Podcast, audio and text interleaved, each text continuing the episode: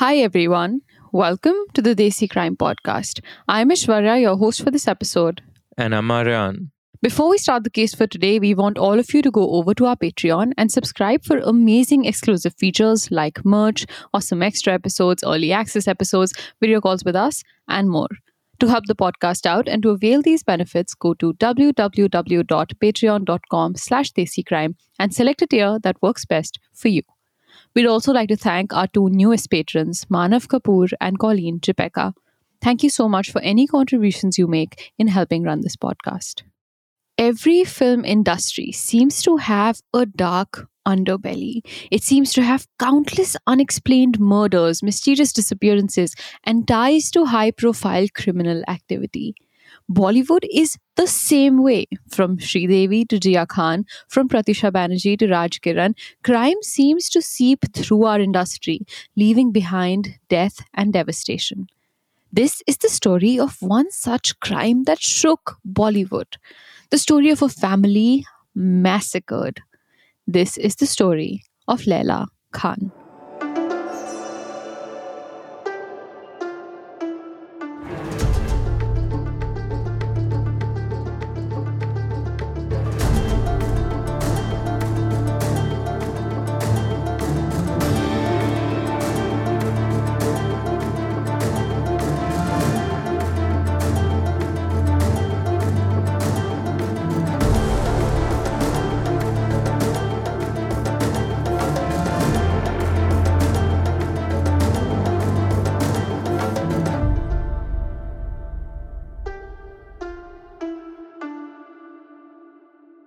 Aishwarya, growing up as a kid in India, were you a Bollywood consumer? Have you consumed the bounties that Bollywood has to offer in the film space? I think I'm somewhere in the middle in my answer to that question. Like, I wouldn't describe myself as a Bollywood fanatic by any standard, mm. which a lot of people in this country are. Oh, yeah. But I love Bollywood. I love the cinematography it has to offer. Sanjay Leela Bhansali is probably my favorite, favorite in terms of the way his movies come out. I've mm. never seen anything like it before. Bollywood music is fantastic. Nothing compares to it. But also, I feel like I'm part of a growing audience that wants something more from Bollywood but feels like it isn't being provided. At least right now i'm sick of the old action movies. I'm sick of the stupid you know salman khan jumping off of buildings and driving fast cars genre. I crave something more and it's not being delivered. And i think with the advent of ott netflix prime video i think gen z or millennials also to an extent in india are getting that kind of content right? Content that is more real that is willing to talk about subjects that these old production houses just you know feared venturing into and i think we also kind of fall into that space in some sense where yeah. we're this new multimedia platform of podcasting where you can talk about cases cases like the one we have today that wouldn't necessarily be talked about in a regular bollywood movie because after all exactly. it's about the underbelly of bollywood so Aishwarya, I know this is a sensational case, but I know very little about it. So tell us, where are you taking us today and what is this case all about? All right, so Aryan, I am taking you to the underbelly of Bollywood. I'm taking you back to the year 2012. Specifically, in June 2012, when Jammu and Kashmir police were interrogating a man named Parvez Iqbal Tak, a local forest contractor from the region who was caught after a three week long operation by the J&K police. He was arrested because the J&K police had found a Mitsubishi Outlander outside his shop. The same Outlander they believe was used in the 2011 Delhi High Court bombings. Even though this car was outside Parvez's shop, it was actually registered to the name of a woman, Parvez's wife, Shalina Khan. But Shalina Khan had been missing for the last year. There was no trace of her. Not only Shalina Khan, but her younger daughter Laila Khan, her twin children Imran and Zara, her older daughter Hashmina, and her niece Reshma were all missing for the last one year. But this was a woman who possibly might have been involved in a national terror attack. Finding her was necessary for the police. And so the police arrested Parvez. In his interrogation, Parvez revealed that he knew where the family was. Quote Parvez told us that Laila's husband, Asif Khan, had taken his wife and her family to a forest area 120 kilometers from Mumbai and killed them there in February of last year. End quote. This is what the DIG said, according to the Deccan Herald. But then Parvez took this statement back. He claimed that the family was in Dubai. Then he took that statement back and claimed that the family had gone to some African country. But then he took that statement back and said he had no idea where they were. Finally, Parvez was transferred to Mumbai where his interrogation for the disappearance of his wife Shalina and her children began. To the police in Mumbai, Parvez begins to tell a story of a gruesome mass murder, a murder he committed that, on the face of it, sounds like a lie. The cops couldn't trust him because of how many times his story had changed. But what was this gruesome murder that Parvez was talking about, and where was his wife and her children? Aishwarya, just a quick clarification here. So you say Parvez's yeah. wife and his wife's children. Were they not his children? Right. So these children were not Parvez's children. Actually, this is a storyline that's a little bit like Indrani Mukherjee's. Oh my god. Parvez was Shelina's third husband, while all of her children were born to her and her first husband. So even though Parvez and Shelina were married, to these children, Parvez was the stepfather. Aishwarya, I thought with two episodes of the Sheena Bora murder, I thought we were done with Indrani Mukherjee. But alas, her name quite. shall be conjured again. As long as there will be three marriages, there will be Indrani Mukherjee references. but Aryan, to make any sense of this story that Parvez was telling the police, we have to go back to the time that Parvez's wife Shelina was born in the year 1961. Born to a small, middle class Muslim family in Mumbai, Shelina grew up watching her father trying to make it as an actor in Bollywood. But like millions who try in this industry, he never succeeded. According to an article in India Today, his only memorable role was the small part of a dying soldier in Chetan Anand's Hakikat in 1964. Despite his not so successful work as an actor, though, he raised his children with love to the best of his abilities, albeit in a conservative household. But this middle class life full of love in a conservative household was less than ideal to Shelina. She wanted more. Quote, she was very hi fi. We are very simple, but she was the prettiest among us. End quote. This is how her sister Albana, who herself lives in a middle class suburb in Mumbai, describes Shelina. To make her life herself, to move away from home, to put herself out there in the real world and gain the recognition she desired, Shelina ended up running away from home with a man named Nadir Shah Patel when she was not even 20 years old. She eventually ended up marrying Nadir and having four children with him. Their oldest child, Hashmina Patel, their younger daughter, Laila Khan, who was born Reshma Patel, and two twin children, Imran and Zara Patel. Nadir loved his family. He cared for and provided for his children, and marrying Shalina was his dream come true. She was a gorgeous, well spoken woman, and she was his life partner now. But things changed over the course of their marriage. After being married for about 10 years, the couple separated, and Shelina eventually went on to marry a different man, her second husband, Asif Sheikh. The two bought their own apartment in Oshiwara in Mumbai and lived there with all of Shelina's children. Shelina herself was working as an event manager and earning her own living, but simultaneously, in true Kardashian style, she was working on getting her daughters into the film industry. She first got her oldest daughter, Hashmina, into a movie in 2006, a movie titled Hello, Kaun Hai? and then she got Laila in a movie in 2008. This movie, the one that Laila was going to star in, was called Wafa, a deadly love story. Aishwarya, if there was a Filmfare Oscar section for worst titles for any movie out there, the three nominees mm-hmm. would be A the Hindi title for Avengers, which was Angare Bane Sholay. B, the Hindi translation for Ratatouille, which was Bindas Bawarchi, which means so bad. which means swaggy chef. Uh, and C would be none other than Wafa, a deadly love story. That is such No, a bad title for a movie. It's so bad. And I don't understand. Do people making these movies not realize how these names are perceived by the audience? Like, they have to know. This is just, it's hysterical. Shwarya, Wafa, a deadly love story. I can't get over that. Let's title this episode that. Wafa, a deadly love story. And see all the hate we get. The audience is going to love this. But Aryan, none of this is surprising considering just the one fact that this movie was directed by none other than Rakhi Sawant and Oh her brother God. Rakesh Sawant.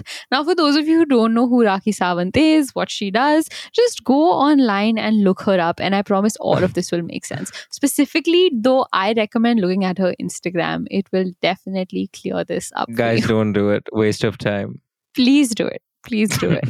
But however cringe or B grade this movie title may sound to you or to any of us, it was going to be a movie starring the Rajesh Khanna. Oh, wow. And that is no joke. He is popularly known as, quote, the first superstar of Hindi cinema after he continuously starred in a record 15 solo hero successful films Hmm. between 1969 and 1971, according to The National.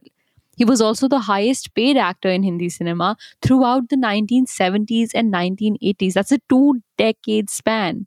And when he finally decided to marry Dimple Kapadia, there were renowned actresses who tried to kill themselves. If you all know who Twinkle Khanna is, Twinkle Khanna is his daughter. So it seemed like Laila Khan had gotten her big break in her first ever movie. But surprise, surprise, the movie was a complete and total flop on the box office. But Laila had more movies lined up. She was modeling, she was showing up at private events, and for the first time in a very long time, it seemed like there was money in the lives of Shalina and her children. In fact, people who know Shalina claimed that she now just spontaneously took trips to other countries just to shop there and come back. The family even ended up buying a huge, gorgeous farmhouse in Igatpuri, which is about 125 kilometers to the outskirts of Mumbai. But to everyone on the outside, as I'm sure it is to all of you, this level of wealth seemed disproportionate to the work that the family was doing. The one flop movie and two future contracts for Laila and one flop movie for Hashmina did not add up to the ability to fly to South Africa to shop and buy a huge farmhouse outside Mumbai. For example, the India Today reports that the family had assets over rupees 3 crores. The Igatpuri bungalow was worth rupees 70 lakh. The Oshiwara flat was worth 1.5 crore. Cherina owned a shop in Andheri's posh Lokhandwala complex worth rupees 40 lakh and a flat at Mira Road worth 50 lakh. But just for context, Laila's pay for her one movie was just 3.5 lakh. The article says, quote, curiously, all of these properties were gifted to Shailina and her daughters by benefactors. The Oshiwara flat was gifted to Hashmina, aka Afreen, when she was 31, by an elderly US based person when she turned 18. End quote. Now, this is all super suspect to me. This is but one of the reasons that the Maharashtra Anti Terror Squad believes the family had some questionable ties to terror organizations outside India, such as Laila's alleged connections to Lashkar e Taiba and her role in providing terrorists information on the city of Mumbai. Even the man who was allegedly her husband had ties to the banned Bangladeshi organization named Harkat ul Jihad al Islami. Aishwarya, I take issue to this theory, not not because I'm doubting its veracity. Frankly, I don't have evidence for one way or the other. Uh, The only issue I take is it's a theory I've grown up listening to explain literally every single thing that happens in Bollywood. And, you know, to use terrorism as an excuse or a justification for anything that goes awry it, it it just seems suspect to me. It just seems too easy and too conspiratorial. So whether in this case that was the case or not, um, I I don't know. But I'm just offering an asterisk to our listeners uh, to take it with a few grains of salt, perhaps. No, you're right, Aryan. This is a very, very common theory attributed to anything that's mildly off about Bollywood. But I personally believe that where there is smoke, there is a fire. And so, even though this might not be the theory that applies to every single actor's every single misstep, I feel like there is some legitimacy to Bollywood's ties to criminal activities in general. Whether or not that is the case in this situation, in Laila Khan's situation, again, there is no conclusive evidence on that. We're going to let you guys do your own research and maybe decide for yourselves. But these weren't the only things that were off about Laila's life. Even Rakesh Sawant, Laila's director, thought that she was in with some shady people. For example, at one instance, Laila had invited Sawant to her bungalow in Mumbai, where inside her house were a number of Arab men. These men wanted to invest 20 crores in Sawant's movie, but he refused because of how off it all sounded. Now, whether these Arab men were just rich, regular investors or shady people with terrorism links, like we said, we don't know. This is all a matter of speculation. There has never been any official proof, any official report of their involvement in any terror organization or activity. The most significant of the proofs is the fact that Shelina's car was known to be tied to the 2011 terror attacks, which to me is a big piece of information. Regardless of where this money came from, however, the entire family was utilizing it to the fullest. In fact, Shelina's husband, Asif Sheikh, too, was enjoying this newfound wealth and prosperity in the family. But little did he know that his wife was falling in love with a different man. This man was Parvez Iqbal Tak. He was a man of big and significant political connections and a wealthy lifestyle, just like that of Shelina's. But he was also a shady man in the sort of ways that Shelina was. And what I mean by that is, he seemed to have money he didn't seem to work for. for example, according to India Today, quote, he borrowed rupees 10 lakh from locals and contested the 2008 assembly polls for the Inderwal constituency in Doda on a ticket from the Nationalist Congress Party. Then he left Kishtwar later that year when the lenders began knocking on his doors. End quote. So basically, he just took this money and ran. Then, in 2010, he showed up at the doorstep of retired Indian naval officer 86 year old Gurdial Singh, who was then living in Hoshiarpur.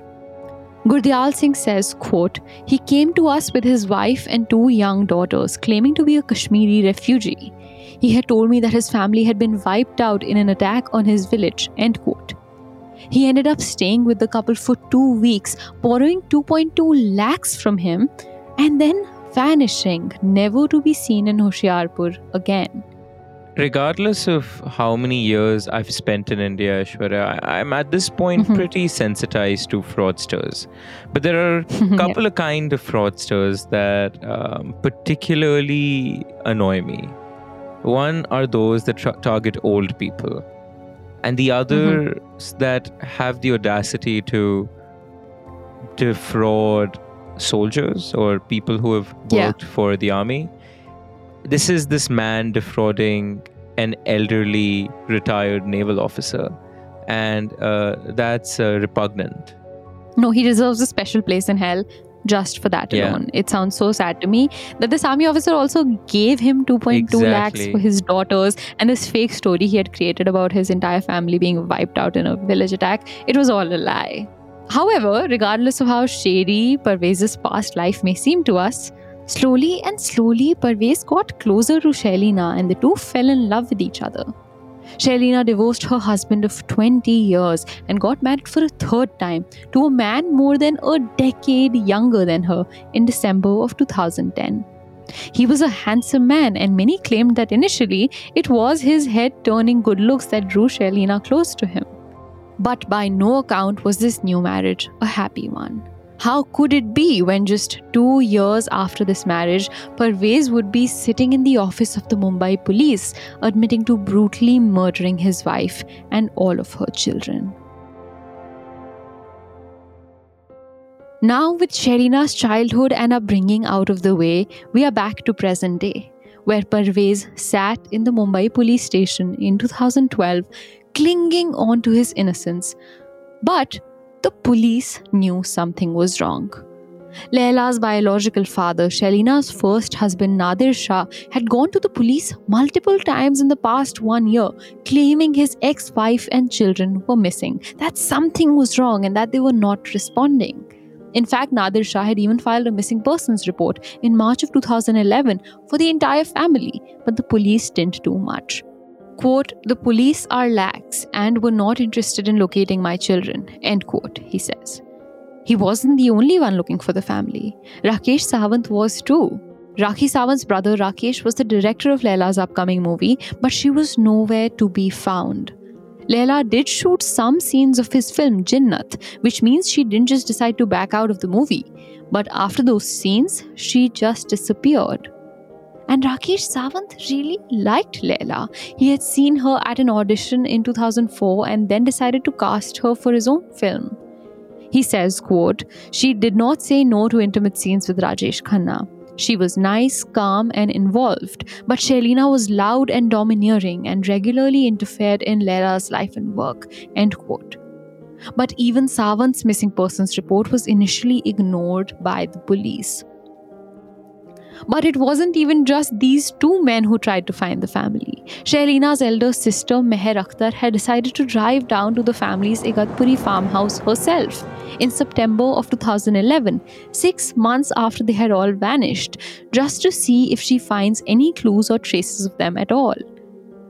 But the bungalow looked like a scene from a horror movie. Firstly, the bungalow was burnt, the house was destroyed. There were two watchmen taking care of the house, and both of them gave two very different, conflicting accounts of the fire, with one saying that he saw it happen 15 days ago, and the other saying he saw it happen two months ago. Not just that, though, while walking out of the house through the village that surrounded the bungalow, Meher Akhtar noticed the furniture from the bungalow in the houses of the tribal homes in the village. The tribals said that it was Shelina's second husband, Asif Ahmad, who had given them the furniture. Meher says we still don't know who started the fire and why. Shelina's mother, 85 year old Kanis Fatma, came forward to say, I would be satisfied with a glimpse of my children. If you spot Parvez anywhere, shoot him. With all of this in mind, the police now knew that they needed to double down on Parvez. When they ramped up their interrogation, Parvez finally admitted it. He said he killed them all. Laila, all her siblings, her mother, everyone, and buried them all in the backyard of their Igatpuri farmhouse. He had committed this crime more than a year ago, he says, in February of 2011. It was the 30th of January 2011 when the entire family sat in their two cars and drove to Igatpuri. This included 50 year old Shelina, 29 year old Laila, 31 year old Hashmina, 21 year old twins Zara and Imran, 20 year old Reshma, and 35 year old Parvez. At the Igatpuri farmhouse, he says, he got into a heated argument with his wife Shelina. These fights between the two were frequent.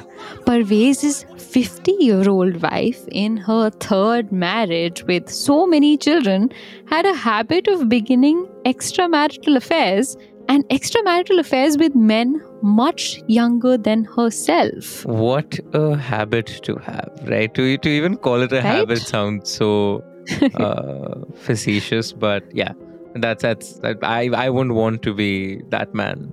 No, and this I wouldn't want to be this woman. Right, she had exactly. a messy, messy head exactly. and messy relationships. The argument between the two that day as well was about Shelina's infidelity, specifically her closeness to her second husband, Asif Sheikh. But it wasn't just that. Ever since Parvez had married Shelina, he was treated like a second class citizen. He was made fun of and ridiculed in public and in front of common friends. He was treated like he was young and inexperienced. In fact, the couple's neighbors from their Oshiwara apartment say that Shelina used to use Parvez almost like her errand boy, making him buy groceries and drive the family around. Some reports even claim that she treated her second husband, Asif Sheikh, the same way and only ever treated her first husband with any respect. In fact, she introduced Parvez to her first husband Nadir as her distant cousin, a matter deeply humiliating to Parvez. Eventually, Selina also realized that Parvez wasn't nearly as wealthy or powerful as he initially seemed to be. She figured out that a lot of his money was stolen and that in reality, he more closely resembled a wannabe politician seduced by a life of money than a successful man. She used to ridicule him for his lack of money and compare his wealth to hers, making him feel inferior. All of these complicated emotions had been boiling inside Parvez. He was slowly reaching his tipping point and finally tipped over during their January 30th trip to the farmhouse. The family arrived in different groups at the Igatpuri farmhouse. Parvez drove himself and Shelina, while Laila drove all of her siblings to the farmhouse in her Mitsubishi Outlander, the same Outlander that was found in Kashmir by the J&K police. The family had planned on staying at the farmhouse for a while because they took a lot of their stuff and their two cats and one dog with them as well. They wanted to sell off the Igatpuri farmhouse and buy a new, bigger property in Dubai because some sources claim that Laila wanted to marry her boyfriend and move to Dubai with the entire family in tow but other sources claim that she was already married. But the point of all of this is that the entire family wanted to move to Dubai, and so they wanted to sell their Igatpuri farmhouse. And for that, they wanted to be at the farmhouse to work on the deal. But this deal was something Parvez was strongly against. He didn't have a passport, and he felt like the family moving to Dubai was a way to ice him out of the family to get rid of him forever you know, if Parvez had asked me, I would have let him know that it's not the hardest thing in the world to get a passport. he could have gotten a passport. No, not at all. no, it's not even a little bit hard. But I think the point was that Parvez was a man with a lot of emotions at this point in time. He wasn't thinking clearly. Every move seemed malicious to him. Whether or not it was actually malicious, we don't know. But that's how his kind of crazy, warped mind right mm. now interpreted it. A few days after the family reached Igatpuri, on the 9th of February 2011, Shelina spoke to her sister Albana. But what she tells Albana is a little weird. She tells her that she is in Chandigarh with Parvez. Firstly, she doesn't mention the rest of the family she was with, which is super weird. But what is even weirder is the bit about being in Chandigarh.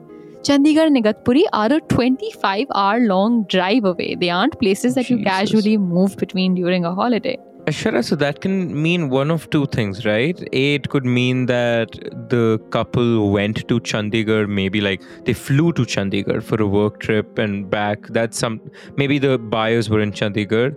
But the other is mm-hmm. that Shalina lied, except I don't see the incentive of Shalina lying. Like, why would Shalina lie to her own sister when it's her own life that is eventually going to end? Like, that the incentive doesn't add up. Yeah, so I kind of thought about your first possibility a lot, Aryan. Like, what if this call was made while they were actually in Chandigarh for some work? What if they all did travel to their Igatpuri farmhouse, but then Parvez and Shelina for some reason flew to Chandigarh for some work? But this call between Shalina and her sister is the last call, last piece of communication any member at the farmhouse made to anyone else in the world outside. So, is it possible that Parvez was in Chandigarh with Shailina while not one of the five kids back at the farmhouse used their phones to talk to anybody? The only explanation that makes sense is that this story about being in Chandigarh was a lie, and that shortly after this call, they were all killed at the farmhouse. And the incentive to lie, you're right, is kind of complicated. The incentive perhaps could be just the fact that Chelina was making this call and making these claims under coercion and mm. under threat by Parvez. Mm. But to be honest, I don't know. I don't know the reality of this call. I don't know what's going on here. I don't know if it was a lie or the truth. No idea. So we have that last known communication on the 9th. Then, that night on the 9th, the family decided to hold a barbecue. The weather was perfect. They had the whole family together. They were going to sell old property and buy a new one. There was no reason not to celebrate. Parvez tells the cops that they all played music and danced and partied together. It was a happy moment.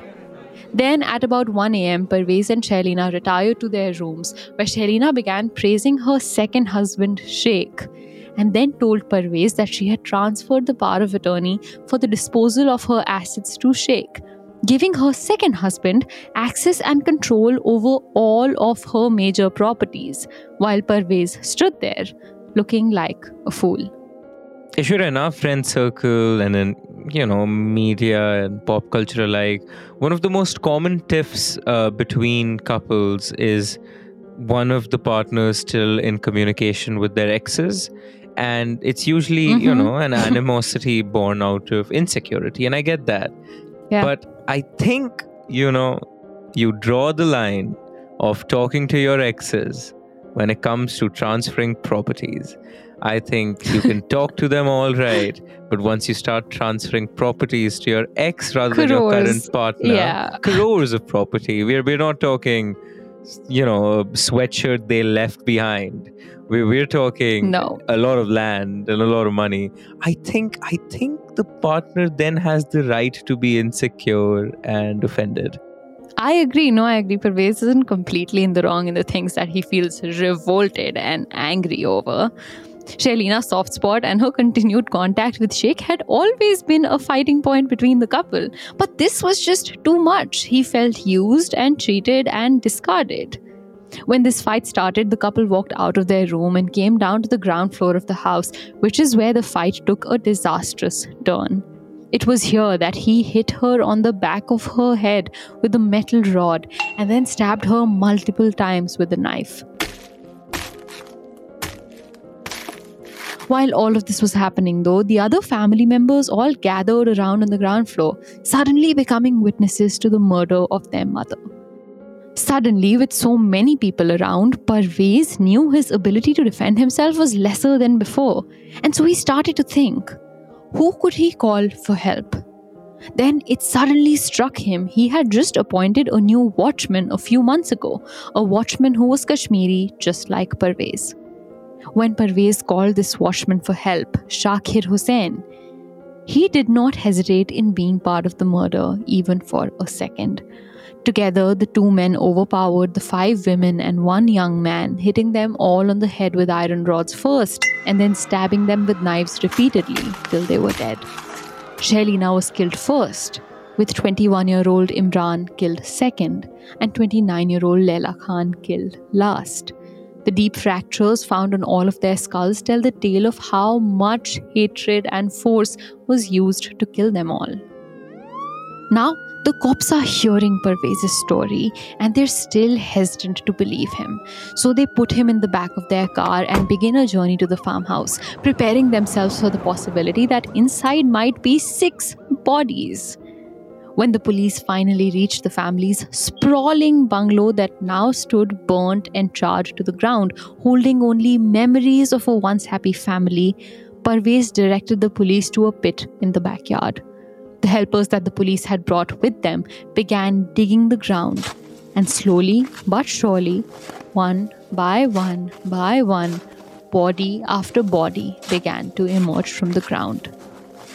Himanshu Roy, Joint Commissioner of Police of Mumbai, said, quote, Three bodies were placed at the bottom of a 12 feet by 8 feet pit, which was about 6 feet deep. The pit covered first with mattresses and pillows and then with stone. Then, three more bodies were placed and similarly covered. And finally, the pit was covered with mud. The stones were used to keep wild animals away. End quote. An NDTV article states that there was very little clothing left on the skeletal remains, but it was evident that they were all murdered and buried with jewelry still on their bodies. All of the bodies in the pit, except for Shelina's, one male and four females, were then matched against DNA samples from Laila's biological father, Nadir Patel, confirming all of their identities as the Patel family. As of June 2021, the case was still pending with 41 witnesses deposed and the partial testimony of the main investigating officer recorded.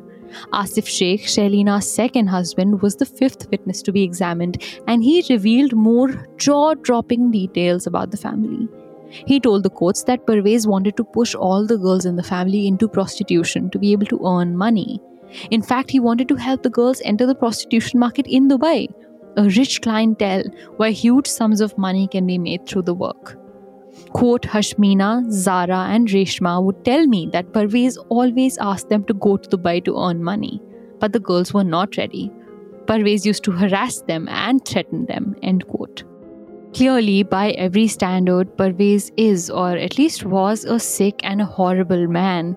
But he was also a man who had been pushed, broken, and ridiculed by the woman he had chosen to marry an explanation for his behavior is not a justification for his behavior, but the way Shelina treated him, her controlling attitude, her lack of regard, her need to drive him to the edge, was all unnecessary. He could have been treated with dignity. And maybe, just maybe, that dignity could have prevented this crime. But what can or should be done is of no use in this case anymore. Two entire generations of a family, six people, are all gone their ability to ever live a fulfilling life is all gone. The India Today article speaks of how Laila's favorite Bollywood heroine was Divya Bharti. Laila's dreams of becoming as famous and as respected as Divya Bharti are all gone. All Laila got was an end like Divya Bharti's abrupt, unfortunate, and undeserved.